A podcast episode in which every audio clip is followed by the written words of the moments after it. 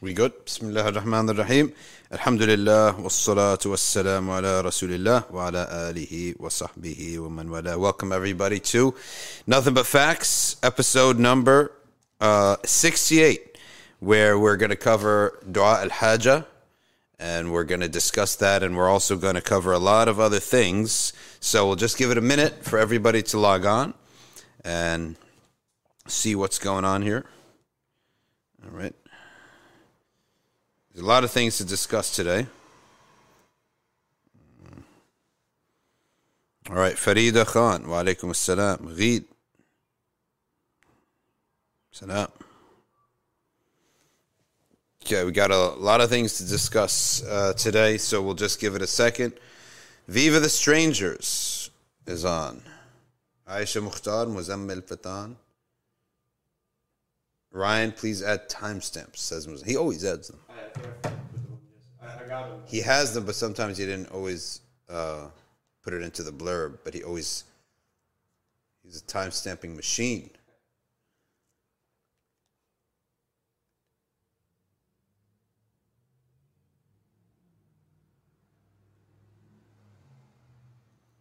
Okay.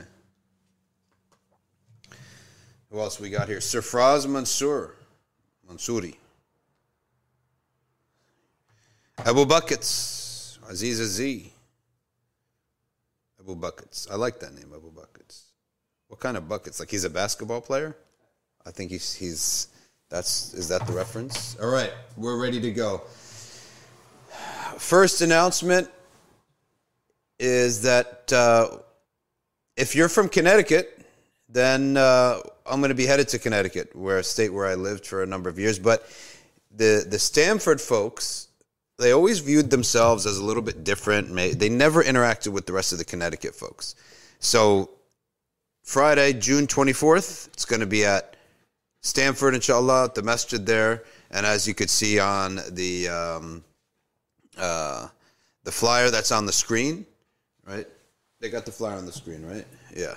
The flyer on the screen here, you'll see that you can now uh, we can we can uh, meet up. I've never been to this masjid, but there's a brother named Raj who's um, invited me there, so I'll be there for Jummah, and then there's a halaqa after that. Uh, I think they, they said it's a women's halaqa, right, Ryan? It says that. And then there's a general public halaqa and a dinner. So it's going to be really nice. So uh, that's going to be June Friday, June 24th. If you're in the Connecticut area, and we'll announce this again at the end of the stream because different people be on.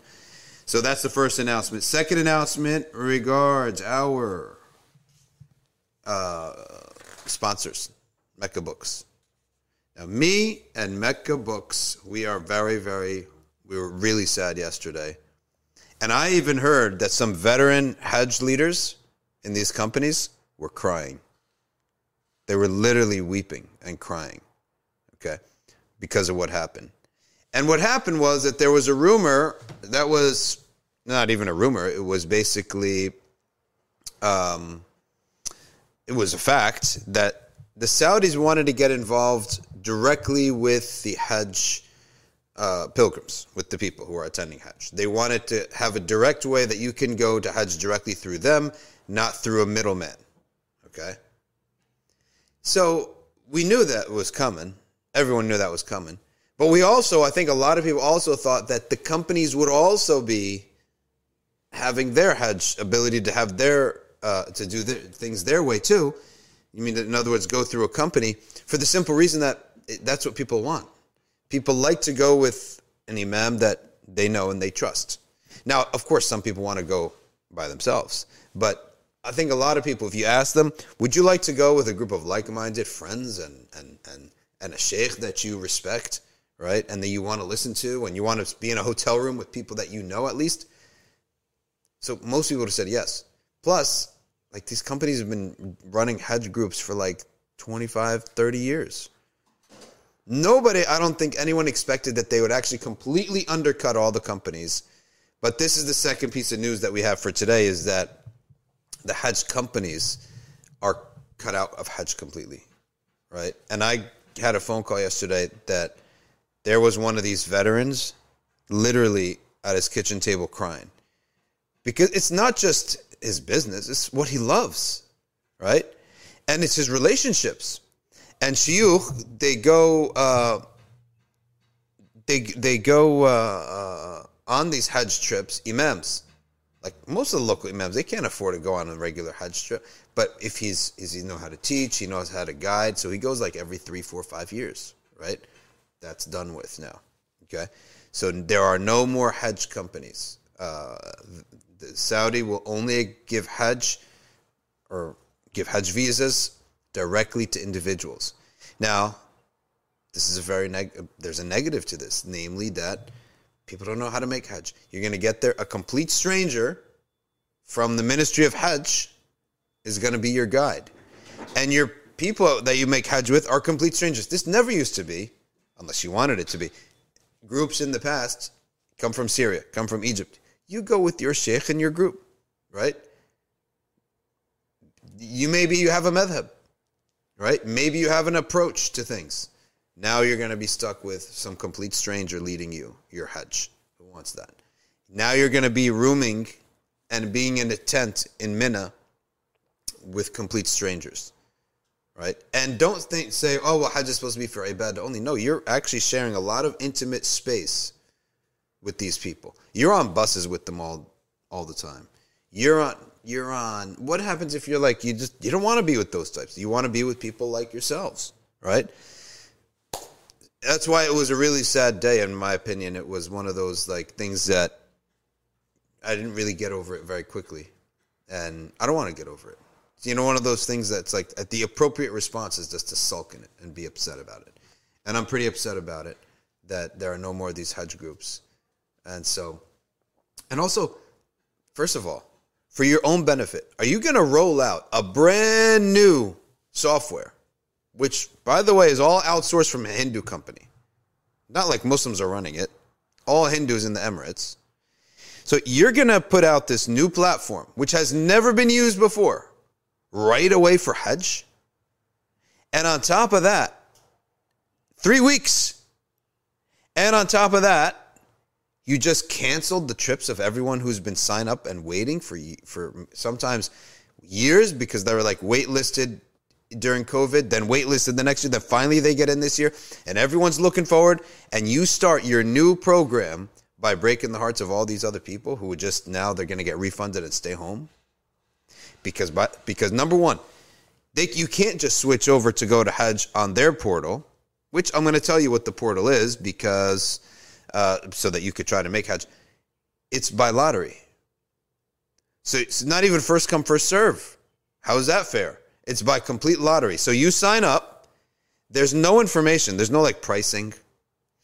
They don't know what you're going to get. You just plug in a whole bunch of information. They will send you if you got it or not. Who's going to do this three weeks out? so, and this applies, by the way, only to the English speaking countries America, England, Canada, Australia. Rest of the world, they on normal uh, Hajj in their own way their, through the Hajj mission of their nations. So just tell me if you want to profit and you want to defeat the Hajj companies and you want to take the money out of their hands and keep it all for yourself, cut out the middleman. Why would you do this three weeks in advance? How does this make any sense? Like, no one is signing up to this three weeks in advance except for a handful of people. The other smart thing to do would be all right, let's use this software for a random Umrah in Jumad al Ula, right? That would be the smart thing to do. Incentivize, hey, you go sign up for this, use this website from now on, like for this period of time, use this website. Then you could see if there are glitches, if there are challenges. There's something called a soft opening for everything. There's a beta version. Okay? And then you and then you inform the Hajj companies. Listen, I know this is not good news for you, but we're phasing you all out. We want it all for ourselves. Give the guy a year or two to adjust his, his business, right? Because لِيَشْهَدُوا مَنَافِعَ لَهُمْ It is permitted to, to, to make money off of the process of Hajj. Allah says in the Quran, لِيَشْهَدُوا مَنَافِعَ لَهُمْ So that they can have manafi'. Why? Because going to Hajj costs money. So it's reasonable that the people who are going to go to Hajj will need to do some tijara at Hajj to pay for their way back. That was in the old days. So in the old days, you, let's say you're coming from Morocco. That's pretty far, right? It's not like Egypt or Syria where it's not that bad. You go from Morocco, you go there, it might take you a couple months to get there because you're going to have a lot of stops on the way. You get there, you finally get to Hajj. You might need to stay there a little bit, do some trade, right? Trade your nice, beautiful goods from Morocco, sell it to the people in Hajj who are coming from all different countries that are interested in your goods. That's going to pay your your way back and put some more money in your pocket, right? It's uh, Hajj services. It's not free. Giving people rides, giving people place to stay, feeding people. So it's completely valid form of, of, of business, of tijara. Now you're taking it from them. If you had a right intention, wouldn't you be considerate to these people? Right? Not on the very Hajj that they planned, okay? They already planned it. It's not like you're telling them three years out by the way, you're out in three years. So that means you got one, two Hajjs left. That's it. That would be fine because then be at least we can prepare ourselves. We'll just we'll recalibrate our entire lives, right? As a company. And we'll just start focusing on Umrah. We'll just start focusing on little trips to Andalusia or something like that. Not, a, not you're not going to have a line out the door when people say, say a trip, trip to Turkey. Why would I pay for a trip to Turkey. I can go to Turkey myself. Why would I pay for a company to go to Andalusia? Right? It's whatever. Okay. So these types of people, uh, uh, it shows their intention to me that you started this off by literally breaking the hearts and breaking the banks of a whole bunch of people, right? With no concern. And you had no problem giving millions of dollars to this Hindu company, Hindu run company out of the Emirates. Uh, Traveazy. Not their fault, right? But it doesn't make sense as a Muslim to use the Hajj. Let's pay Hindus for the services, and let's because we want to cut out Muslims.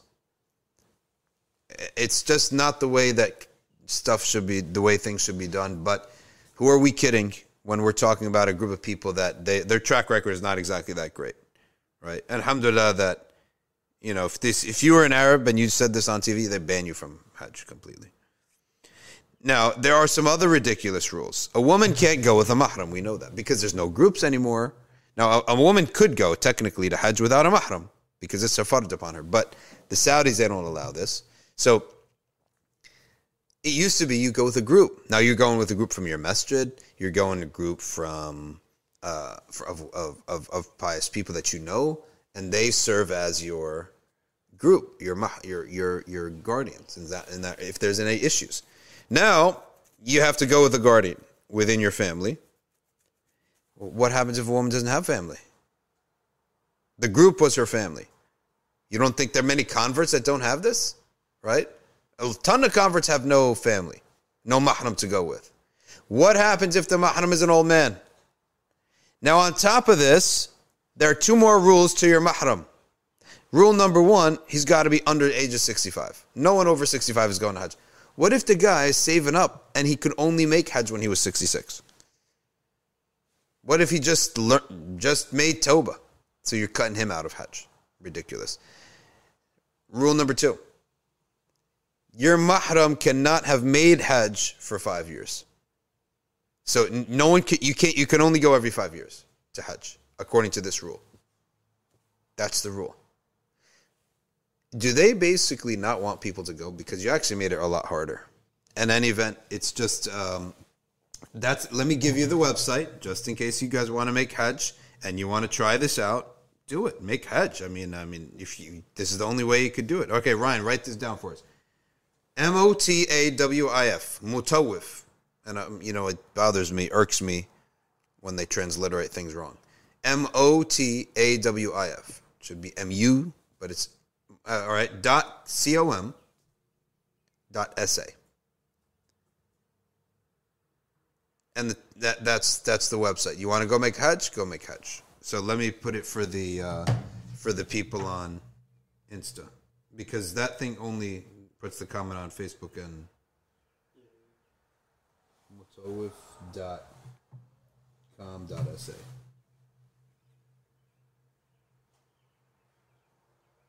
If you want to make Hajj, there it is. Mutawif.com.sa.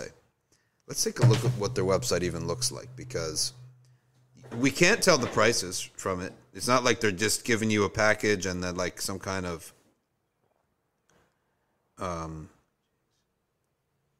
where they give you like okay, basic, intermediate. okay. Mutawif is the exclusive online platform authorized by the Saudi Ministry of Hajj and Umrah to offer Hajj services to Muslims in all of Europe, the United States of America, and Australia. Oh, wait a second. Where's Canada? Maybe Canada's not even worth mentioning. But, I mean, if Canada's out of this, then groups are allowed to go to Canada. Well, they probably just forgot it. Okay. All right owns the platform and has offered services to the pilgrims for more than 40 years. Applicants, register your interest. This looks like a sock, uh, uh, uh, you know, like a, a youth soccer league application. First name, last name, email, phone number, and a CAPTCHA. Okay, CAPTCHA, whatever. Country of origin. Okay. Your Hajj is only five steps away. Mutawif is the online official portal to plan and initiate your Hajj journey in five simple steps. Fill in your application. Submit your documents. Oh, they're going to give you a headache on the documents. Draw selection. After submission, a draw will be carried out electronically to select candidates to perform Hajj. So you're just going to get an email, I guess, and if it goes to spam, you're out. Make the payment. How much does it cost? How am I signing up for something I don't know its cost? Once you have been selected, you will be contacted to choose your package. Does this make any sense to you? That what if I have no clue what it costs? Then I get selected and I say, hey, well, I'm priced out of this. I can't charge, I pay, can't pay any of this. Uh, and then we, and then someone's spot is taken.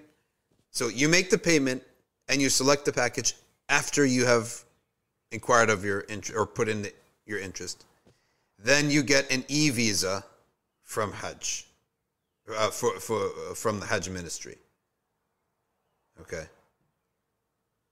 Man, such an upsetting thing. Tech partner Traveazy. Let's go to their website of see who what who who is the, the partner uh, Traveazy. Let's see the names of these people. It's not their fault, but it's it's, it's our people who who are who, who are essentially dumb who are have no loyalty like to the ummah, like keep, keep the money within the ummah. All right, the founders and the people uh, behind Traveazy. Let's see who they are. Where where are their names? Uh, Traveazy Group is the group that runs this thing. All right, the team.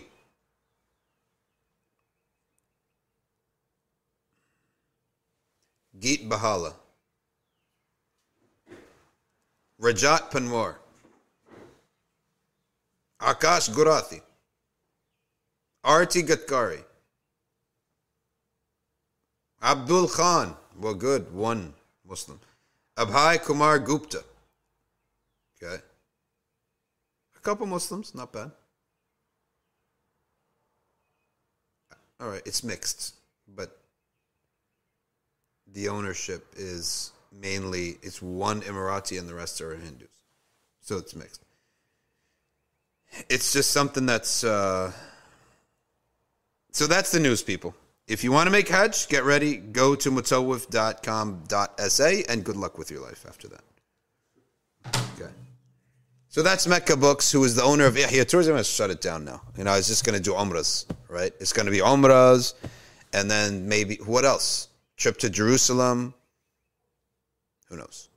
All right next subject is professors121.com. If you're uh, in SAT season and you need to study for the SATs, you will learn a ton. Okay? You'll learn a ton by professors121.com. Next is arcview.org. Okay, you want to take our classes? You got arcview.org. Ruh Muhassar. Yes, your man Ryan is here at the control desk. And then lastly, your support at patreon.com backslash Safina Society. Patreon.com backslash Safina Society. All right. Now let us turn to the next topic of the day. And I'm sorry for the uh, Um, you know what, Ryan? If you could actually do this, the dua as the whole screen, or put it in the middle or something like that, where the Instagrammers can, um, yeah, there we go, can see the whole thing, so that the the IGers can see the whole thing. All right.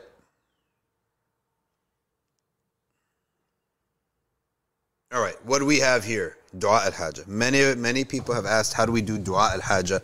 Look at your screen, and within a second, it's going to be on the screen. Uh, Dua al Hajj. Dua al Hajj is extremely, extremely important. Why is that? Simple reason that a dua is. A dua mukh al ibadah. There is nothing more important than dua. There is nothing more beneficial to your heart than to supplicate to your Lord. In the same way that food is easy, uh, is the most important thing for your body. Water is, is mo- is the most important thing for your body. Okay, for for your soul. Okay, and today we're going to look at how to do dua al and you do it as follows. You pray two rakas. You make wudu and you pray two rakas. All in your mind is the need that you have, okay, for for Allah subhanahu wa ta'ala. And then the, the, the matter that you are A, okay, you are seeking or fearing. Because every dua is either a desire or a fear. And then you're going to recite this dua. La ilaha illallah al-halim al-kareem. Subhanallah Rabbil Arsh al-Azim. Alhamdulillah Rabbil Alameen.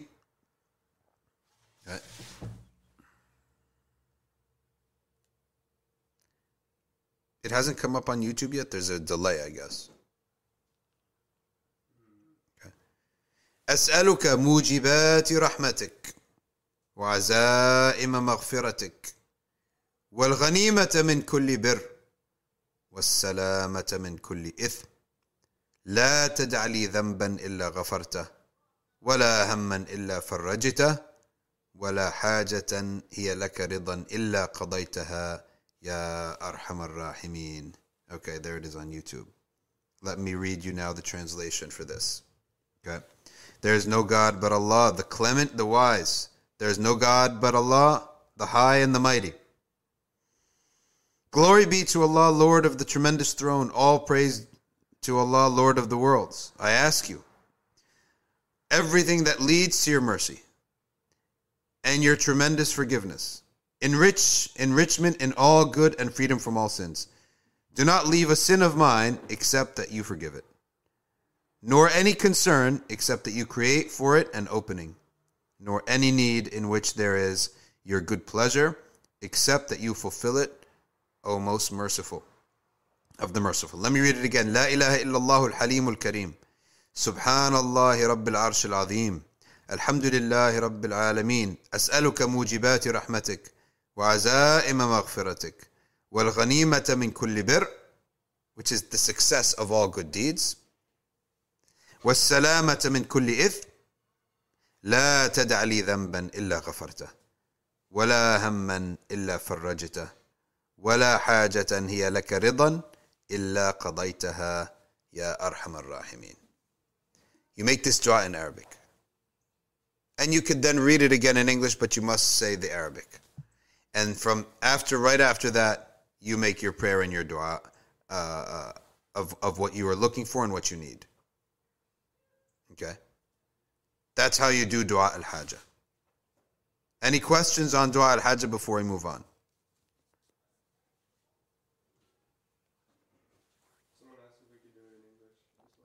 You can do it in English after you say it in Arabic first. You got to say it in Arabic, but you can do it in English afterwards. All right, folks? So, uh, another question, go ahead. So with these du'as, similar to istikhara too, if we do it in the salah too, would that even count as as doing the the sunnah prayer? Uh, a person could say this dua at the end of salah. It, it's not going to be exactly the same as if they did it in dua al hajjah as a separate wudu, separate salah, but it is still a dua. It would be accepted dua. Okay. Can you share it as a post? Yes, inshallah, I'll share it as a post. How often should I do it? You continue to do it non-stop. You do this dua non-stop. We don't ever stop making a dua until I get my answer from my Lord, and I'm certain I'm going to get the answer. So that's it. Okay. All right. Now let's. We've completed the dua al haja, and now let's now move on to our reading of from our continuation from the Shama'il of the Messenger of Allah sallallahu alaihi wasallam, and then we're going to do a little bit of Q and A. We're going to do a little bit of Q and A. All right. So again, you make wudu, you pray two rak'ahs, you recite that dua, which you could just rewind and see it, and then you make the dua that you're looking for on the condition that you are certain that you're going to get your answer. Absolute certainty that you're going to get your answer. What is the best time of day to do it? Last third of the night, but really at any time. Okay? And you, you can do it every single day until your need is fulfilled. There's no limits to how much you can do it. Okay. We now look at the uh, Prophet sallallahu alaihi wasallam. He used to wear kuhl. The Messenger of Allah sallallahu alaihi wasallam used to apply kuhl on his eyesight, and he said it's called ithmid, and it, he used to say that it strengthens the eyesight and it increases the growth of the eyelashes. Why would the Prophet care about growth of the eyelashes? Because it's beautiful. It also protects your eyes from dust and things. So eyelashes both have form and function. Now, there's an interesting comment on this. And he would he would apply this on his eyes each time each eye according to this narration 3 times. Now, when you're applying it, there's a little bit of the pink area on your eyes. That's where you apply the kuhl. Now, here's the thing. We do have some comments on this. Although this is a sunnah 110%, but it is also has become a symbol of qawm Like what guy wears eye, eye, eyeliner these days, right? In the United States, what guy, what kind of guy wears eyeliner? So the only time that I would find that it's completely fine and okay to wear eyeliner is in the situation where you're wearing other Islamic clothes that people don't know that you're not qawm and that they know that you're a Muslim, this must be part of your dress. You understand this difference? is a very important difference. Which is very the concept that something was of the Sunnah, it is of the Sunnah, but it's now the Muslims didn't use it, and now a group of fasiqeen use it. We call that shi'ar fisq, a symbol of fisq now. So the Sunnah has become shi'ar fisq. Okay? because it's a whole different country. It's not like it, it transformed amongst the Muslims, right? So you have to wear it. If you're going to wear it, you're going to wear it in a way that does not make you seem like shi'ar fisq. So you don't wear a, a t-shirt, you got a buzz, you got like a fade, a t-shirt, and then this is the sunnah that you want to keep up, right? That doesn't make any sense. People are going to think you're qawm. Okay? So uh, it's very important to avoid shi'ar fisq. Wearing anything that is shi'ar fisq can be between makruh and haram. Okay? So if you're wearing kuhl with something else that is a garment of clearly making you not qawm lut. Going to have a big beard and a, and, and a kufi maybe, for example, and a, and a thobe? I don't think so. So at that point, it shouldn't be a problem. So that's the use of kuhl on the eyes. And the hadith in Arabic says, that Ikrimah narrates from Ibn Abbas. Ikrimah, when Ikrimah from Ibn Abbas means it's Ikrimah at-Tabi'i, not Ikrimah ibn Abi Jahl, the Sahabi, son of Abu Jahl. No, not him. The other Ikrimah. أن النبي صلى الله عليه وسلم قال اكتحلوا بالإثمد He said, wear إثمد. Put kuhl on with إثمد. فإنه يجلو البصر. It improves your sight وينبت الشعر. And it grows your eyelids. وزعم أن النبي صلى الله عليه وآله وسلم كانت له مكحلة he had a, a كحل uh, container يكتحل منها كل ليلة ثلاثة في هذه وثلاثة ثلاثة في هذه three in both eyes And also from عن عكرمة عن ابن عباس كان صلى الله عليه وسلم يكتحل قبل أن ينام before he slept he would put it in so before he slept that means it's the nighttime obviously wudu would have washed it out right if you make wudu many times okay then you're going to wash it out so the prophet put it on when he slept too so that's another thing to consider about the sunnah is that you're putting it on I would assume that if you make wudu you wash it off it's going to it's going to smear down your face am I right Ryan do you have experience with this? I know that like when women cry, like you can see the kohal coming down. I'm assuming that when you wash your face for wudu, some of the kohal is going to come down. I never, I don't know because yeah, it would sweat out, right? Like if Or you- if you sweat, yeah, if you're or if like, you're working hard, Yeah. right? It would the sweat would come out. So ثلاثة في كل عين, three in each eye. عليكم بالإثمد عند النوم. It is upon you to put kuhl on when you sleep. So you see what the sunnah is? When you sleep. Okay? فإنه يجل البصر ويم- وينبت الشعر. When you sleep. إن خير أكحالكم الإثمد. The best of your kuhl is ithmid. So now let's look at the commentary. Ithmid is a special type of kuhl which has a redness to the black, producing like a maroon, like a brownish maroon. It's obtainable in Eastern countries. Some of the learned say it is from Isfahan, Persia, and others say it is from Tutia. some ulama say this means for those who have good eyesight to be used with those whose eyesight agree with it. So this is a general statement of the Prophet, not for every single Mus- uh, uh, Muslim. It's for the one whose eye agrees with it. All right. Otherwise, a sick person could be hurt by it, be harmed by it. So here's another important thing. Because more than learning about kuhl, you're learning about how to muamala with hadith and muamala with, like as we mentioned, shi'ar fisq, the concept of the the uh, the uh, symbols of a fasiq. But notice the Prophet said, "Inda no," when you sleep, not walking around with it in the daytime. But secondly, when there is a general commandment, there is always the exception of if it harms you, then you don't use it. Right? So that's what the ulama are saying here is that if you know that you're sick, then don't use it. Okay? So why did the Prophet say before sleeping? So it remains in the eye longer. And it penetrates deeper into the pores. Okay? And also there's not like you're not away, uh, uh, opening your eyes so that it would like evaporate away or dust would come into it. There are different numbers mentioned in different hadiths. Sometimes three in each eye, another three times in the right eye, two times in the left eye. It is believed that there are variations due to different times that the Prophet did it and different narrations. People saw him doing it different, differently, mainly Ibn Abbas, since Ibn Abbas used to sleep over. Ibn Abbas used to sleep over the Prophet's house because the Prophet had married Maymuna, which was his maternal aunt, his khala, or maternal aunt, the, the sister of his mom. Maternal aunt in our Sharia is like a mom.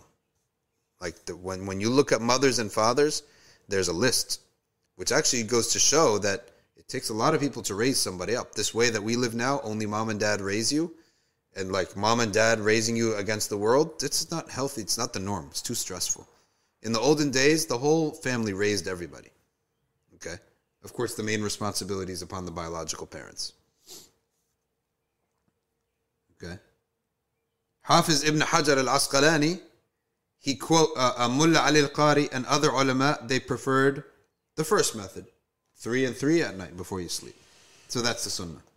To put on three and three before you sleep. It's also narrated from Sayyidina Ibn Abbas that the Prophet he had a small container like this and he would always do it before sleeping. Okay.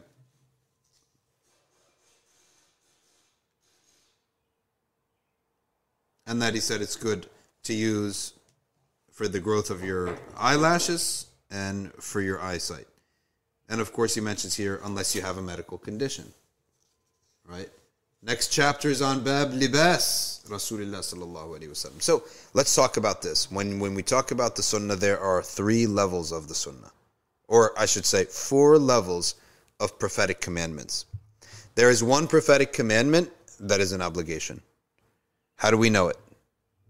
How do we know the command that's an obligation? Another that is a sunnah, another that is a sunnah khafifa, and another that is nothing at all. Number one.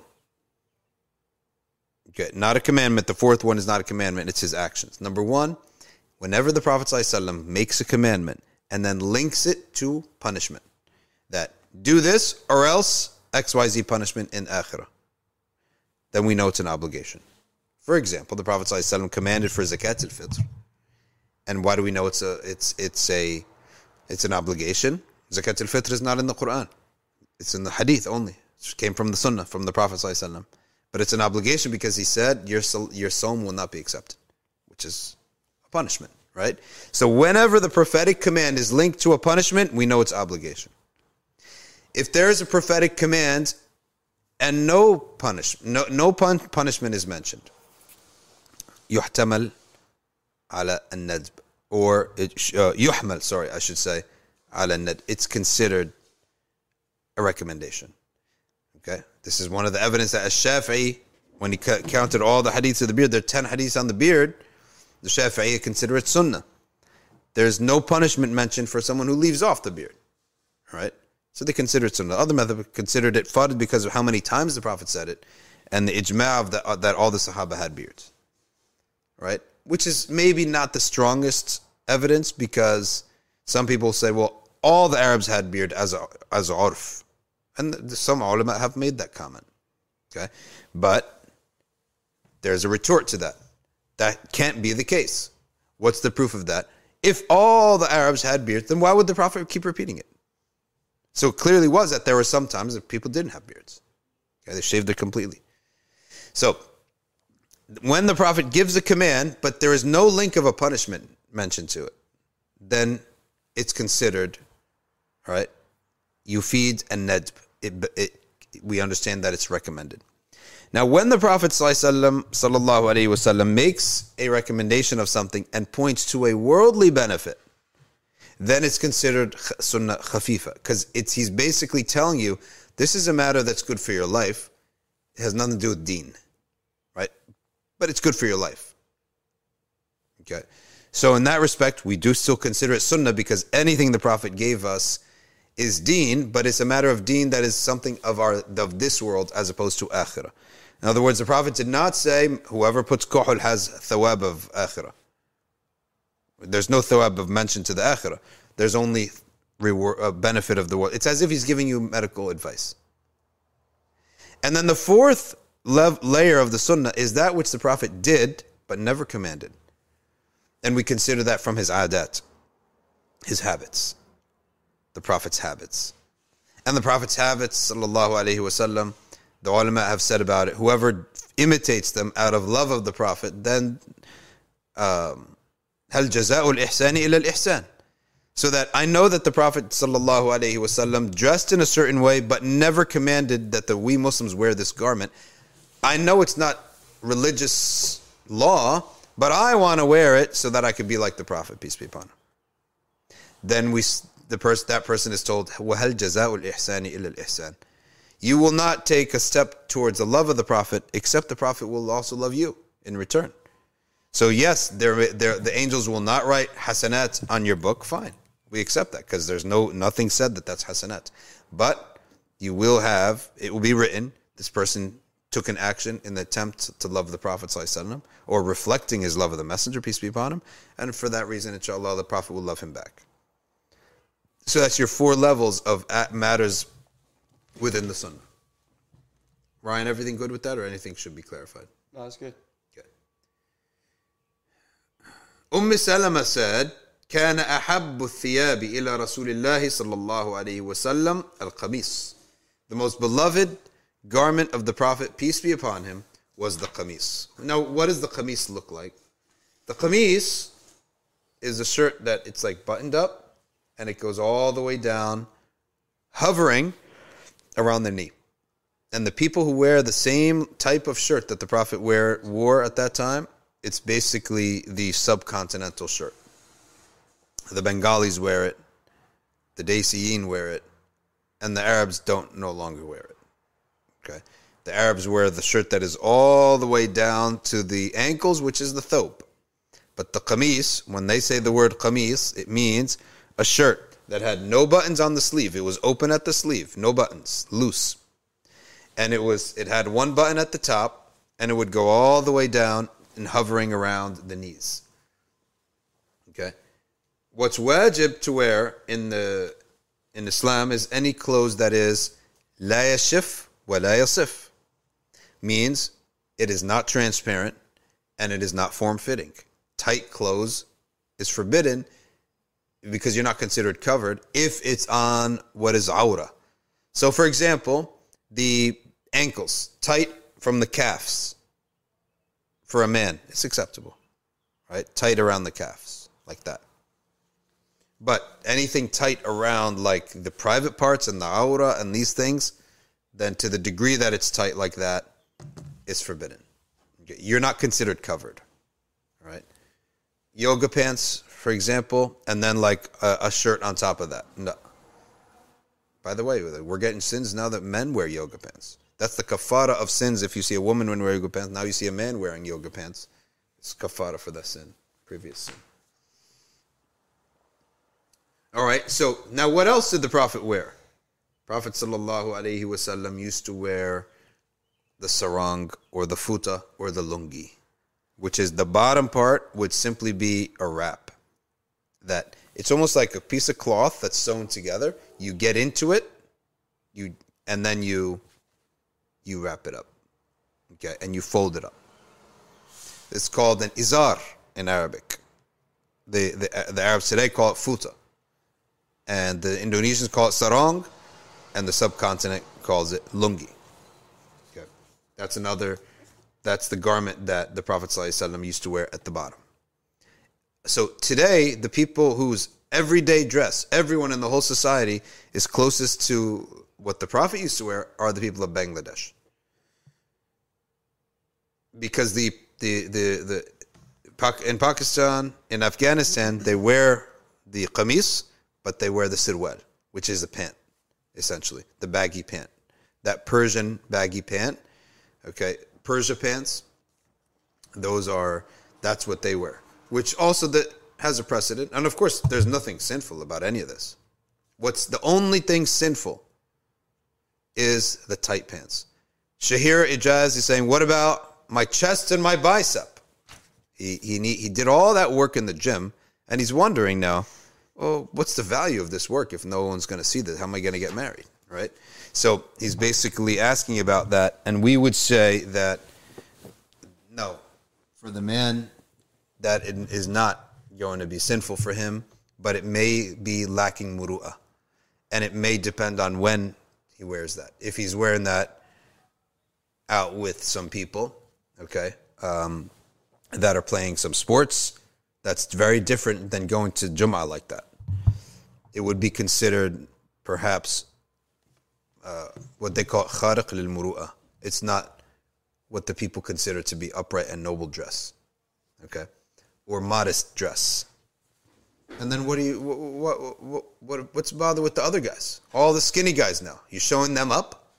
So Shahir Ijaz, if he's in the building, let me know so I can go somewhere else. Because this guy, he wants to come in with his biceps and his chest. Okay, want to show the whole world. You're not the only one who lifts. We lift too, right? But uh, but that's the issue with those. It's yeah, it's the judgment call. There's not going to be sinful for them either way. But around the aura, then that's an issue. And these tight jeans now, you can't even. I one time had an embarrassing situation. I had a job. I used to go teach in, in New York City. I'm driving to New York City and I have my nice big cup of coffee, and lo and behold, I spill it all on my pants. So I have to stop right, and this is like literally right before class. It's not, not enough time to dry. Muru'a, so muru'a is, is modesty and gentlemanliness, basically. So I go to, I stop by, I drive around the masjid in lower Manhattan. There's not a lot of clothes stores in lower Manhattan. So I, I find a joint. I park the car. I run inside. I have a long jacket on. It's winter. I have a long jacket. I button my jacket up because it's, um, it's wet everywhere. I run inside, I find my size, I pull a pair of jeans off the rack, I pay for them because I'm late. I I got the jeans, I go into the bathroom, I go back so nobody can see me, and I go into the men's room and I change. Lo and behold, these jeans, there's like 50% elastic in the jean. Put them on, paint it on. there is absolutely no way I'm wearing these, right? So I, what I had to do was actually wear those pants and keep my jacket. You know when you wear that long jacket, no one buttons it up, especially indoors. No, I'm buttoned it up the whole class, and they're like looking at. It. Then I took my scarf and put it on top of my. It's painted on, right? So that's default now of jeans. You have to look skinny, whatever, slim fit, regular. It's hard to find regular clothes. They're basically taking the fashion of Qom Lut and trying to make us all wear it. That's essentially what it is. Okay. Essentially, it's it's the it's the fashion of Qom Lut that they want us all wearing that. Okay. The Prophet sallallahu alaihi wasallam's he used to wear his shirt, his sleeve, onto the rizq, which is the wrist. So the Prophet, they, they didn't have at that time short sleeves. They never had short sleeves. They would have it to the sleeve, and you make wudu. You, rub, you you wanted oxygen to go in back in the old days. Okay, so they didn't wear short sleeves. Not that it's it's necessarily wrong to wear that, but that's what they wore. Okay. And one time, someone got him a Roman garment. The Prophet, peace be upon him, never, in fact, said no to a garment. It would be type of kibr, right? Someone got him a Roman garment, so he it had a button. This was not normal for that. How did they have buttons? They had cloth, and then they would. What would the button be made out of? Wood, maybe. I don't know. What would the What do you think the button would be made of in the olden days? Maybe if it's like fancy. Yep, pearl if it was fancy, probably a jewel. But Yeah. maybe just wood, piece of wood, maybe. I don't know what the button would be made out of. Well, what was the button? People have been wearing buttons way before plastic was invented. So, right, could you look that up? Buttons before plastic was invented. Sometimes a button would be just a th- very thick piece of cloth, right? Wrapped up. So it's like a, a hard, hardened piece of cloth wrapped up. Bronze. Oh, bronze, he says. Okay. That's one thing. So metals, Yeah, probably metals. maybe, maybe, you know, things like that. So, and the Prophet ﷺ, that shirt, he would pull his sleeve, his arm in from his sleeve, go under his shirt and make wudu like that because the, the sleeve was too tight. Here's something about the Prophet ﷺ is that he wore what the people wore. He did not have a special garment that everyone said, okay, that's the Prophet. Well, where's the Prophet? Well, look at that garment. Sometimes he did have some garment that people didn't have because it was a gift. And he never had a garment for long. Anytime that someone came, he would give him something from his garment. Of course, the Sahaba wanted that because they wanted for the barakah of the Prophet. One time a man came and he saw the Prophet wearing a, a, a- shirt. And the, the man said, Oh, Messenger of Allah, that's a beautiful shirt. So the Sahaba said, Why would you say this? And now the Prophet got up, went home, changed his shirt, came back, gave him the shirt. Said, "You now you've made the prophet, you've hassled him. Now he has to get up, go and change, and bring it back." So the Sahaba blamed him for hassling the Messenger, sallallahu alaihi wasallam. And then he explained. He said, "I'm leaving. I'm leaving here, and this may be the last time I meet the Prophet. I want to be buried in his shirt." Okay, so he wanted to be buried uh, in the shirt of the Prophet sallallahu alaihi wasallam. So they wanted it for tabarruk. But it's also a common sunnah of people, of ulama. They give out gifts of their own stuff, like right off the bat.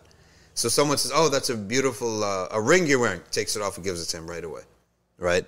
And it was considered like an intimate friendship, like where, like I have something from him. And that's a good habit between friends.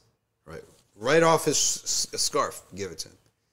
Right. Sometimes I'm telling you, when you're with, if you're with a alim who knows the shama'il, don't ever praise anything he's wearing. He'll give it, take it right off and give it to you. Okay. Uh, I'm talking about the real ulama.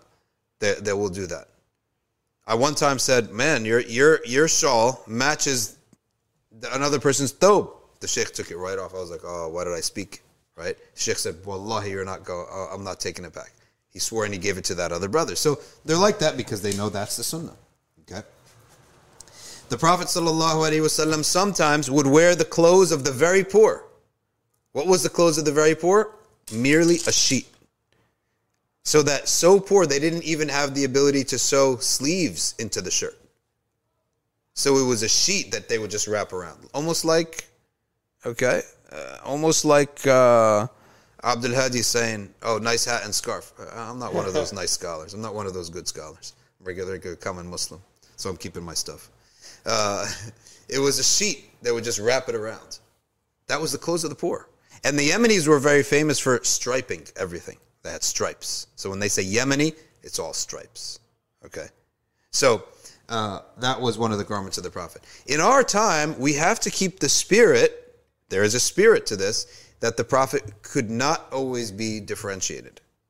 There's also the spirit that every Nabi wore loose clothing. So we have to keep up both. This, this, the, the, the sunnah of Anbiya, all of the Anbiya wore loose flowing garments. They all did. So that is also from the good things that we should keep up. Loose flowing garments, which is all of the ethnic clothes of Muslim countries suits that sunnah. Okay? It's like a, a symbol. Yet at the same time, if you're in a society that doesn't wear that clothes, but wears a regular halal clothes, that often t- to keep up the sunnah that you look like everybody else too. It does something good for your nafs. Whereas when you're always standing out, it reminds me so much of a of one of the salaf. He was doing something good for so long, but he didn't realize it was becoming a like a brand for him. He never missed salah in the first row. Ever. He said, for 20 years in the Qurtuba Mosque, I never missed salah in the first row. Until one day, I was late for Isha in the first row, and they started without me, and I prayed, and I had to pray in the back rows. He said, I was so embarrassed, I didn't even want to pray. Like, I, want, I didn't want to be seen. Like, better to be not praying at all than, then he realized all that time it was riyah. I was showing off. It was increasing me in arrogance that this good deed is like this is my thing now. Okay? And any, and that's one of the things that clothes could do to somebody. So that's why every once in a while, why don't you just appear like everybody else? And the the the scholars sometimes do say that if somebody becomes the symbol of religion, then that person it is recommended for him to wear the Islamic clothes or the whatever the sunnah of ulama to wear all the time.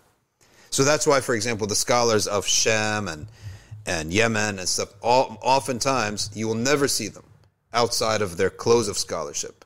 Right? There's a reason for that. But for regular people like us, sometimes this and sometimes that. There's that's the wisdom of uh, of establishing both sunnahs. When you're in an environment of temptation, it's better to have the garment that will keep you away from temptation. So if you're a college kid on campus, if you're dressed like with a thobe or a kufi, the women won't chase after you. Not that you're like flattering yourself or anything, but if it's possible that you would fall into fitna. One guy I knew, he was very handsome guy, and he would always go to the gym. He said, but he had a heavy, heavy, heavy Indian accent. Like the kind you, even the Indians would laugh at. So heavy. But you would never tell because on the outside he was just looked like a regular. You knew he was ethnic, but he wasn't dark or, looked Indian or you didn't know what he was. He could pass for Italian, maybe even, right? So he looked like almost like that Kashmiri look almost. And then he would say, Women at the gym he's like a magnet. If he's at a treadmill, all of a sudden the, all the treadmills around him will be surrounded by women. He goes to drink, all of a sudden all the women go to drink. He says, until I open my mouth. Then they flee, right? Like, like a rat came out, right? Because his accent was so heavy and they're not attracted to that, right? They would flee from him. So he said, My accent has saved me from fitna. So likewise, if you're in a situation like you're in college, and you're exposed to that. where women do uh, uh, come to, to, towards you and, and instigate things, then it would make sense to wear your Islamic clothes, have a little bit of a scruffy beard. They'll keep them away. All right. Now we're gonna have all the guys doing that, right? Um, say, oh, I need to keep the women away. Be careful from flattering yourself. Some of you don't need it, by the way. You're fine as you are. Yeah.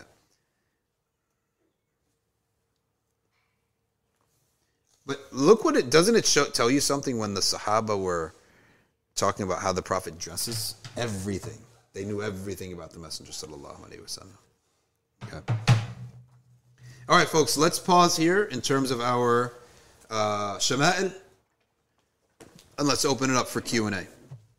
Let's see what we have from Instagram. Okay.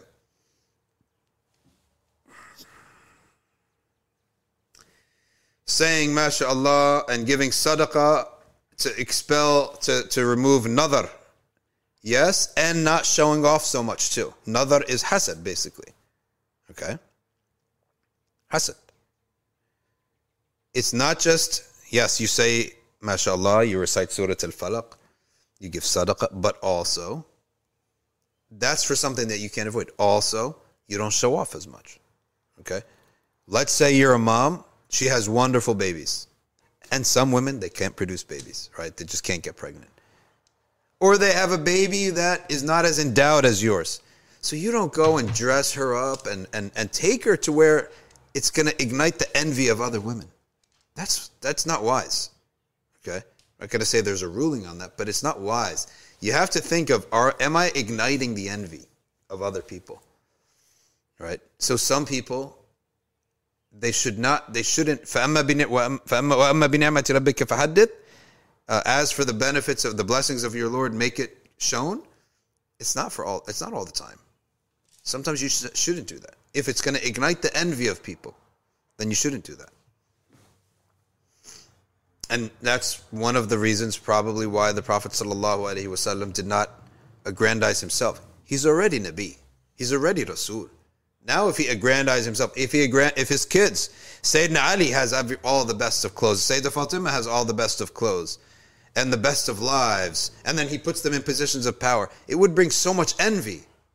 So to crush that envy, okay, was one of his sunan. That Sayyidina Fatima, you will not get, you're not getting a servant. So she had to work herself. No servant for Sayyidina Fatima. Everyone else got servants and slaves and, and, and prisoners of war, right? Not for Sayyidina Fatima. Sayyidina Ali, a lot of money coming in from conquest. He doesn't get any.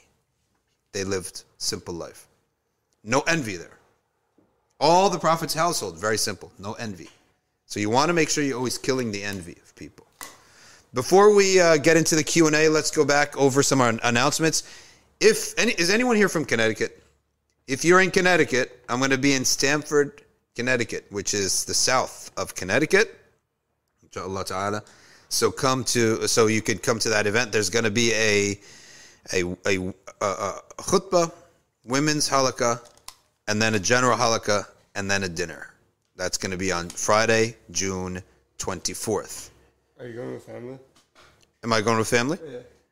No, we can all go up together, inshallah. Yeah, we'll all go up together. Who's the imam over there? Who's the imam? Yeah. Uh, I don't know, to be honest with you.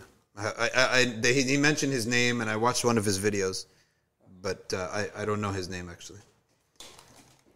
Okay, next. Um, support this operation at patreon.com backslash Safina Society. That's how you're going to support our operation here. Patreon.com backslash Safina Society. And that's where you're going to support us and be part of this yourself, right? This is going to go, it's going to go. With supporters, without supporters, Allah Ta'ala will make it happen. But if you, we're doing you a favor so that you could be part of it, okay? So you could be part of this. Go to patreon.com backslash Safina Society. JJ says, What's your opinion about big beards and English clothes? It used to be very odd But now it's actually very popular. First of all, if you look at all the old presidents of the United States, they all had big beards. Go look at Karl Marx. Got a bigger beard than all the Salafis put together, right? Now it's popular again. This, you ever heard of Julian Edelman? No, it was uh, the Red Sox that one year, the baseball team. There were Red Sox that one year. Yeah. They're all look like that was my favorite year. 2004, right? I think it was 11 or something. 2011. Or 7 or 8. Yeah. Uh, uh, uh, uh, a lot of people now in pop culture, they have these huge beards. Um, I don't think it's a problem at all, right? No problem at all. Next question here. Uh, Khadija, for the dua mentioned earlier, is the dua said within the prayer after the salam? After the salam. Karam, Karamtur, is it allowed to wear cologne that has alcohol in it? Differed upon between the madhabs. What are the, for some conditions considered it najis, some considered it not najis. What are the conditions for a man to divorce his wife? It- she should not be on haid. Okay, she should not be on haid. You cannot divorce your wife on haid. If you do, it counts as one divorce. You have to take her back, rescind it, and divorce her again. So it will be two divorces. That's the condition. Where can I get the Shama'il whose author and if it is in English? MeccaBooks.com is go to Shama'il, get, get the Shama'il from MeccaBooks.com. Okay? MeccaBooks.com. How to stop associating a certain person with a certain sin you know they have committed. It's, well, if they've made Toba, then you would know that, or maybe they announce that they made Toba or something of that nature, then you should we should respect their Toba. But if it's hard to shake the memory of that, then the more we interact with the person, their new actions will displace their old memories. So if I met somebody way back in, let's say, the uh, 2010, and I was interacting with this person from 2010 to 2015, and all I remember is he would do certain sins. Then I, I lost touch with him. Right? So from 2015 onwards, my mind is that he's he's this terrible person. He does this terrible thing, let's say. But it, that's because I don't interact with him anymore. Now, if he comes back on the scene and he's totally different, the new memories will displace the old memories, and Allah knows best. Ryan Hilliard, Jazakallah khair, may Allah Ta'ala accept from you. Someone is saying that, how do I get off of uh, pornography? And I tell, you that one of the best ways is to create, one of the best ways to change any behavior, pornography or not pornography, is to create for yourself in your mind a, a simple question. Ask yourself a simple question. What reward that Allah would give you in this life before the next? Next life is very hard to imagine. This life. If Allah said, okay, listen, angel comes and says, this piece of paper, it's a blank check. Write down what is it that you would want so badly, it would be worth conquering your desires. The, the, the reward would be worth lowering your gaze. Write that, think about that. It should make you feel so excited and happy that it would be a hundred times worthwhile lowering my gaze. I will lower my gaze if I can have this. And mostly it will be related to the sin that you're committing. If a man is doing riba, what does he love? He loves money. He loves business. If a man is drinking, why do people drink? I think that people drink mainly because they have problems, anxiety. So peace of mind is what he wants, right? If a man is doing zina, he loves women. If a woman is doing zina, she loves men. So on and so forth. So it's usually going to be something related to that. But you put that down on a piece of paper and you really start to believe Allah I'm going to make a trade with Allah and use that as your motivation to now stop looking at what you're looking at. But if you simply say it's haram, you're going to go to hell. It, that may not always work for everybody. Sometimes a positive motivation is better than a negative motivation. What's the ruling on a man divorces his wife because she's sick? It may not be nice, but it's halal for him. But it's just not nice. He's not going to get sins from that. That means a man marries a woman. They're living five, six years together. Then she says, I have a sickness. I can never have kids. Or I can't walk anymore. Oh, it's not the life he signed up for, right? Or she, I'm blind. I can't see anymore. Now, it's not nice for him to say, okay, well, um, I can't do this. But it's understandable, number one. And it may be something that is from the uh, least beloved of Allah's, of the halal thing to Allah, is that type of divorce. It would not be something that he committed some kind of terrible major sin. It's just, it's not pleasant. I totally understand that. But we can't say that he's committed some sin because without the sickness, he's allowed to, to divorce her, right? And she's allowed to seek a khula too. If a man goes and gets, he's got terminal cancer at the age of 23. Let's say the doctor's, yes, you got, it's only a couple more years you're going to live. And the woman is like, well, I'm in like the prime of my life here. I, I need to have a regular husband and a regular life. And she divorces him. Our Sharia does not hold that divorce means hatred. Divorce does not mean oppression. It's, it's, it's an at will agreement. If you don't want to be part of it, you don't have to be part of it. So, this is not to say, okay, just go and divorce everyone you want. But uh, there is not something that is haram, for, unlike Catholicism. What if the people are your friends and you're still in doubt about hasad? I mean, your friends are giving you hasad. Your kids keep getting sick. Hmm.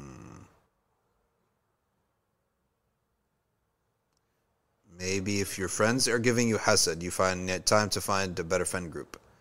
Maybe because you moved on in life, you got richer, you got better in life than they are, so they're very upset at that. And so it's time to move on in life into a different group. That's what it seems like to me. What do you think, Ryan? And and and isn't it something that happens all the time? Someone moves on in life and others don't. Right? So they may start like, I mean, think about like if it happened to us, right? If if we're we got our our own friend group, all of a sudden a guy becomes, let's say, hey, I'm the minister of the king of Brunei. Like you're not in our friend group anymore. Like you're living differently now. Oh, I get picked up in a special aircraft. The sushi's waiting for me, right? A masseuse is is is is is rubbing my shoulders on my way to work every day uh, to the work for the Sultan of Brunei. I'm gonna say yeah, that's really nice, but we're not friends anymore. Like we, we cannot relate to that lifestyle. Normal stuff for you is not normal for us anymore. So you got you go and do that, and we'll go and uh, we'll stay here with all the regular people. Is the Imam Bosnian? Where I'm going in Connecticut? No, he's not. He's Pakistani. But I know who you're talking about. Yeah. I just can't remember his name off the top. I remember his face, but I can't remember his name. Maham says you should believe in the power and the words of Allah. Yes. Were there any prophets who only married one wife? Says strangest. Uh, yes, there have been. Uh, if, if if my memory serves correct, or I'm certain that one of them is Adam right? Sayyidina Adam married one wife. If I'm not mistaken, Nuh married one wife. Lut married one wife. Yusuf salam had one wife. If I'm not mistaken, they had one wife. All of them. If I'm not mistaken. Uh, Miss Haraman. Mish, Mishara. Misha Rahman. I got it. Misha Rahman. Where can I learn the differences in rulings as a young female who recently became an orphan? Inna lillahi wa inna Very sorry to hear this, but I'm telling you that you can learn the rulings basically that uh, for for all these basic things from our sister Hala Amr. She can teach you. She's really good at this stuff. Really good. Hala Amr. And you could do this by, if you just want to ask questions, fine. Hala.amr at safinasociety.org. Um, otherwise, you sign up for ArcView Basic and you take her classes. And she teaches the preteen level to, into the teenage level, and she teaches puberty classes, everything. Okay. Pasha International tells us the Red Sox they kept gr- growing their crazy beards just to be the opposite of the Yankees. So you see, we're not so different when the Prophet says, oh, the Christians do this, so you do that. The Jews do that, you do this. We're going to do this because the Persians do that. Everyone wants to be different from their adversaries and their rivals. So the Red Sox, they want to have these crazy wild beard, beards because the Yankees have a clean shaven policy and the Yankees, and they shouldn't hate each other anymore because the Red Sox have really put themselves on the map in the last decade and a half. From 2004, that epic, epic 2004. That was just like insane. Anyway, if you're interested in baseball, you know what I'm talking about. Abby says, I'm scared of trimming beard. I feel. Oh, Abby's a man. Okay. I feel like if I cut too short, I don't want it look scuffy. Advise me on what I should do. Uh, the sunnah of the beard is that it's a thing of beauty. And there's two beauties, in my opinion, of the beard. Like the beard in itself is a thing of beauty, but also from another perspective, sometimes the scruffiness of the beard is a, is a spiritual beauty. And it depends. Some scruffy beard, to me, it looks dirty, and other scruffy beard, it's beauty. It's zuhad. Anbiya, they had big beards. The I'm not sure if Anbiya had the trimmed beards, right? The prophets. Uh, maybe the Prophet Muhammad وسلم, because he used to put oil in his beard so it looked clean. But when you think of Prophet Nuh, Prophet Musa, these prophets that fought wars and battles, right? And they were zuhad. Of course, all the prophets are zuhad, but Sayyidina Sulaiman is not like Sayyidina Nuh. Okay? And the Prophet Muhammad sallallahu alaihi wasallam, he did oil his beard so it looked kept, it looked clean, it was thick and clean. So there is a type of beard where the beauty is in the beard itself, and there's another beauty of the beard, of the spirituality of the beard, the zuhud. Like he's a zahid, he's like completely out of the world. Like you cannot imagine Abu Dharr al-Ghifari. He's like a complete zahid. You can't imagine him with like a nice, perfectly kept beard. But you, but we know Ibn Abbas did, and Ibn Umar. He's the one who initiated the qabda, and many Sahaba took from the sides. So and Abdurrahman bin Auf and Uthman ibn Affan, you know that they had a nice, kempt up beard. So there is the zuhud look, which I love, and then there is the regular, clean beard, which I love. But that which is is looks like you just you have hairs all scrappy, yani, uh, I don't think there will be issue for you if you clean that up. Shouldn't be issue for that. Not, I'm not saying I don't think I know for sure that there is no issue in that. In all the madhabs, I've even seen a Jordanian have a Hanafi book. Uh, sorry, a Jordanian Hanafi have a book on the beard showing that how the Salaf trimmed up and cleaned their beards. There's absolutely no haraj in that. Okay, uh, and and that's an opinion. It's, it's jihadi opinion. Do you you have other opinions? Don't touch it at all. I have full respect for that opinion too. Okay. Shockwave the X Man says, Do you know of any scholars that are well versed in political science? Imam Zaid Shakir. Abu Bakr Sheikh, does the Ash'ari view that those who have not heard of Islam are forgiven? Does this include oppressors? Yes. Includes everybody. Does lying in business make the income haram? It makes that transaction haram. Yes, it does make that transaction haram. So if I lie to make one sale, that sale is forbidden for me to have. Nabila says, You mentioned that if you've been making dua for something for a long time in the process, you increase, uh, uh, and the process makes you increase your good deeds and get rid of your sins, usually that is a good sign. Yes, it is a good sign. 100%. What does it mean when challenges start showing up towards the end? Does that mean you're close to the dua being accepted? Allahu alam. We have no knowledge about the time of when Allah Ta'ala will answer somebody.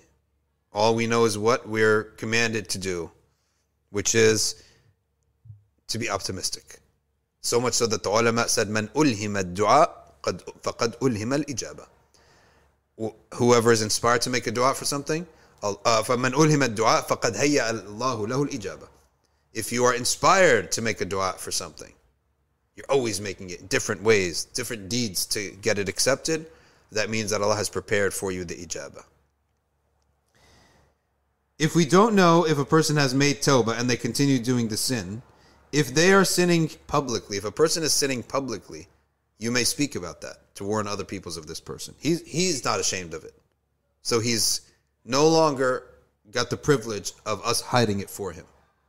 Someone sells liquor, right? He's got a liquor store. There's a group of Lebanese in Ohio.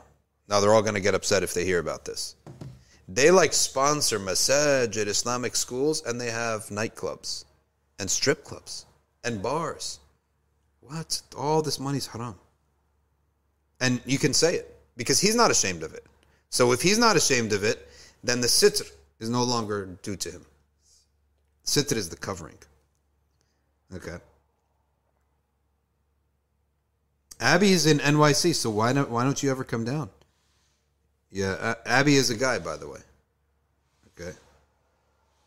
Maybe it's short for Abu Bakr. Okay. Reed says if somebody has been sleeping through Fajr on a regular basis, what kind of sins could be contributing to that? Many types of sins, but we should talk more about the solution to that, which is do ibadah during the day, make wudu before you sleep, and sleep early. Sleep early. I think like overeating too, right? Overeating is a great one. Overeating is a great problem. If you want for health and for fajr, don't eat late at night. That's why popcorn sales are through the roof because that's what people eat. It's, it's light. Um, question is Maliki madhab and qunut. Yes, qunut is a fadila. In Salat al Fajr, second rak'ah, silently before ruku'ah. And that's it. What if what if you're leading the prayer in a masjid and people are going to be confused? You leave it off. You leave it off. Rivdi one says, "Can the, their hazards still reach you after you moved on?" Oh, I missed. I must have missed the front part of the question.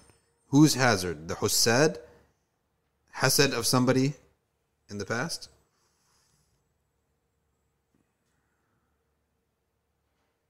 And by the way, no, it's it's not necessarily always sins. Sometimes you could just oversleep fajr. It's not necessarily always that it's a sin. Can hasad reach a person? I have heard, wallahu ta'ala alam, that hasad is always in person. Hasad is not something that is uh, from far away. It's in person. Wallahu alam.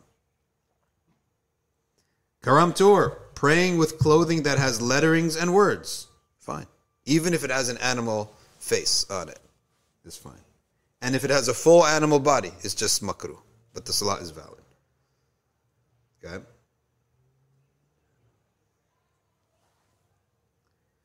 Uzma says, Can you make dua? Have a rash. May Allah subhanahu wa ta'ala remove that rash from you. You should do ruqya for yourself and recite some Quran for that. And and as some of the Salaf did, recite upon water and rub that water on if that is okay. Okay. Abby says, so that got him tired, but not all the time. It's the case that sometimes it could be Allah protecting you. I remember there is a period. Okay, I, I missed. This is a conversation apparently. Okay. Misha Rahman. I'm subscribed to ArcView and I'll check out her classes. Excellent. Yeah, her classes, just type in Hala Amr as teacher and you'll learn so much from her. And you can email her directly. She's very thorough at getting back to everybody. Things having LGBT colors, can we buy them? No. No. Everything's LGBT these days. Everything. Toys, LGBT, because they're trying to get your kids because they don't have kids. So who are they going to preach to? They got to preach to your kids right? So no, I wouldn't buy any of those for my kids. Sheikh from I think uh, Kuwait made a video and said, "Okay, don't buy our kids these toys." Everyone made fun of him. I totally support the sheikh in that. Sheikh Khamis, I think his name is. Why are they making fun of the guy? They're oh, this is what he's talking about, and this. No, I don't. I think that's a huge deal. You're gonna give kids all sorts of LGBT colored toys, and then you wonder why they love it when they grow older.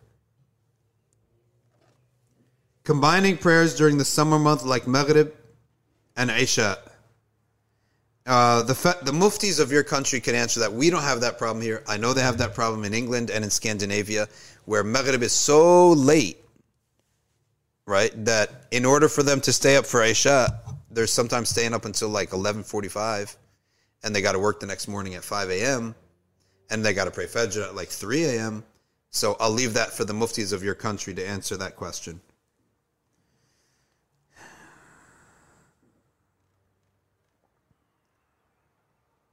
Nabila says, Do you think Hasad is social media counts? I definitely think, well, that's a good point.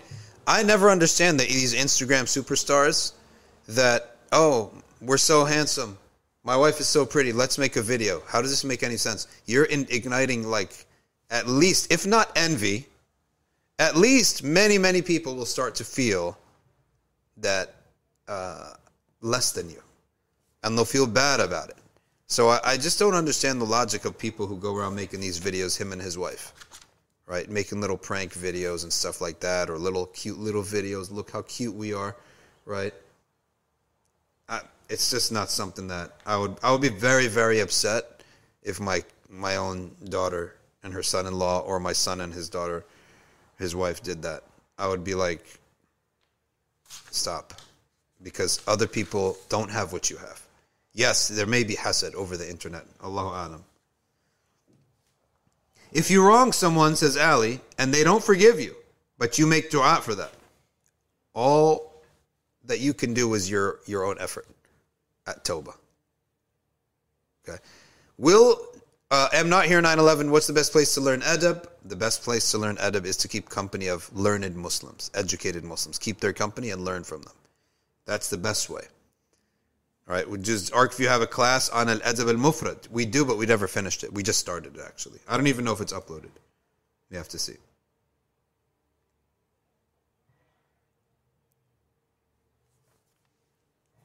How do we develop love of Allah? By regular sitting down and doing much remembrance, and also reading about His answering of dua and His promises to answer the dua of a mu'min. Couple more questions before we wrap up. If one wants to respect his mom, this is ABC to EFG, and his dad, he wants to respect his dad, but they act like they are always in a wrestling match with him, okay? But want the child to lead, also want to push him of leading. What to do?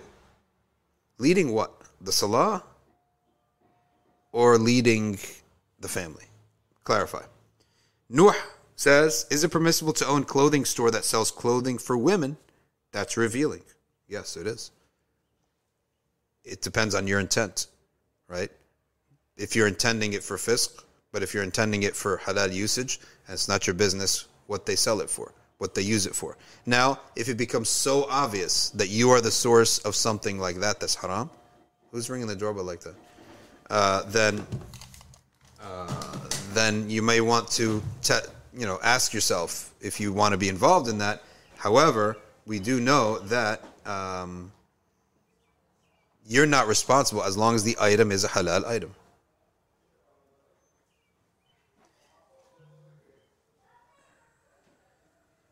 All right. Nimra, lying on the resume regarding work experience. That action is haram. I don't know if it would make the entire income haram, but the action is. Last question, Sayyid Muhammad Daniel. Are there any reports showing how the Messenger wasallam used to train physically? I think their entire lives they didn't really need training because their entire life was a physical struggle. Go get water. Oh. Right? Imagine you had to go get water by walking down the block and carrying 2 gallons of water back. Like everything was physical for them. They didn't have to have physical training. Their training was sword fighting, horseback riding, shooting arrows, swimming in some cases, but they didn't really train the way we imagine training to be. Like there was no jogging until like I think the 50s. There was no concept of jogging. Even taking walks. Sultan Abdul Hamid, his father, he imitated the British and the Europeans. The Europeans were the first people to do this idea of walking. Take a walk. You know that? So he started doing it. Sultan Abdul Majid, taking a walk. It was a scandal. What the heck are you doing? Why are you walking? Where are you going? No, just taking a walk. This was a new thing. There's no such thing as go take a walk. People didn't need physical exercise back in the day. Nana says, I work in healthcare. What's the ruling on treating patients of the opposite gender? You have to, it's, it's, healthcare is a halal job. And if there's something haram that you're being asked to do, you have to try to avoid that one certain thing. Uh, really cool guy are the Hanafi Fiqh classes on ArcView for the first level. Yes, they are. Beginners. All right. Let's stop here. Jazakumullah khairan everybody. Barakallahu feekum jami'an. May Allah subhanahu wa ta'ala uh, accept from us this action okay and inshallah uh, what is your opinion on lady of heaven the movie? We never got a chance to talk to the, about that but you can see as you see the uh, british muslims got it. I guess it was going to show in one th- specific theater there and they got it shut down by marching and, and raising up a, a storm which i guess is a good thing because they got that movie to be uh, not shown and that movie is insulting the sahaba uh, it's a shia movie by um uh, a guy who, uh, who who enjoys insulting the Sahaba. So they got it shut down. Alhamdulillah Rabbil Alameen. I'm not always exi- uh, uh, a fan of like yelling and screaming in marches. It's just not my thing. But I'm happy that they did the job and got the movie shut down. Right. So that's good. I kind of like yelling and screaming sometimes. Like we don't have a war or anything to be. Yeah, like we don't have war. I mean, let, check this out. I mean, people yell and scream at games all the time. Yeah, and like- nobody says anything. Yeah, Like people yell and scream at a player for not kicking a ball right. like that's weird. I think that's weird. and and but nobody finds that a problem. Or at their TV. They break their TVs. Yeah. I, it's so funny watching the uh, certain playoffs, like NFL playoffs, when a guy misses like a kick to kick, to win the game. The next day, you see all these TVs broken on Twitter. People recording them breaking their own TVs and stuff like that. But when it comes to actual deen and a Muslim gets upset over a matter of their religion, what's sacred to them, then the reaction is, oh, why are you guys overreacting? Why can't you relax? Well, you guys can't relax on less than that, right? Subhanallah. No, we're not going to relax on. Uh, uh, we're not going to relax when when you tell us to relax. We'll relax on our own terms. So these guys, they totally went all out, and they got the movie canceled, Shia movie. Jazakumullah khairan, everyone. We ask Allah subhanahu wa ta'ala to accept from us, and may Allah subhanahu wa ta'ala make us people of dua, and people of humility, and people of istijaba. And we ask Allah ta'ala to make us people of Ahl Sunnah wal Jama'ah, and people of khidmah to the Ummah, people of masajid from today until we meet Him upon that state of people of masajid, far from mudillat al fitan, the fitan that lead people astray. We ask Allah for our children that He makes them love Iman and make it sweet in their hearts, and make them hate kufr and make it bitter in their hearts. We ask Allah Ta'ala to never deprive us of the dhawq of dhikr. And for all those whose hearts are closed from the taste of dhikr, may Allah Ta'ala open the floodgates of the sweetness of His remembrance into their hearts. We ask Allah if we have ever looked down upon any Muslim, that we seek your forgiveness. If we have ever belittled any Muslim, we seek your forgiveness. We ask you not to punish us uh, with what we have belittled them with. We ask Allah subhanahu wa ta'ala to make us love the deen and make us always love what is of the dominant opinion of the deen so that we may be safe.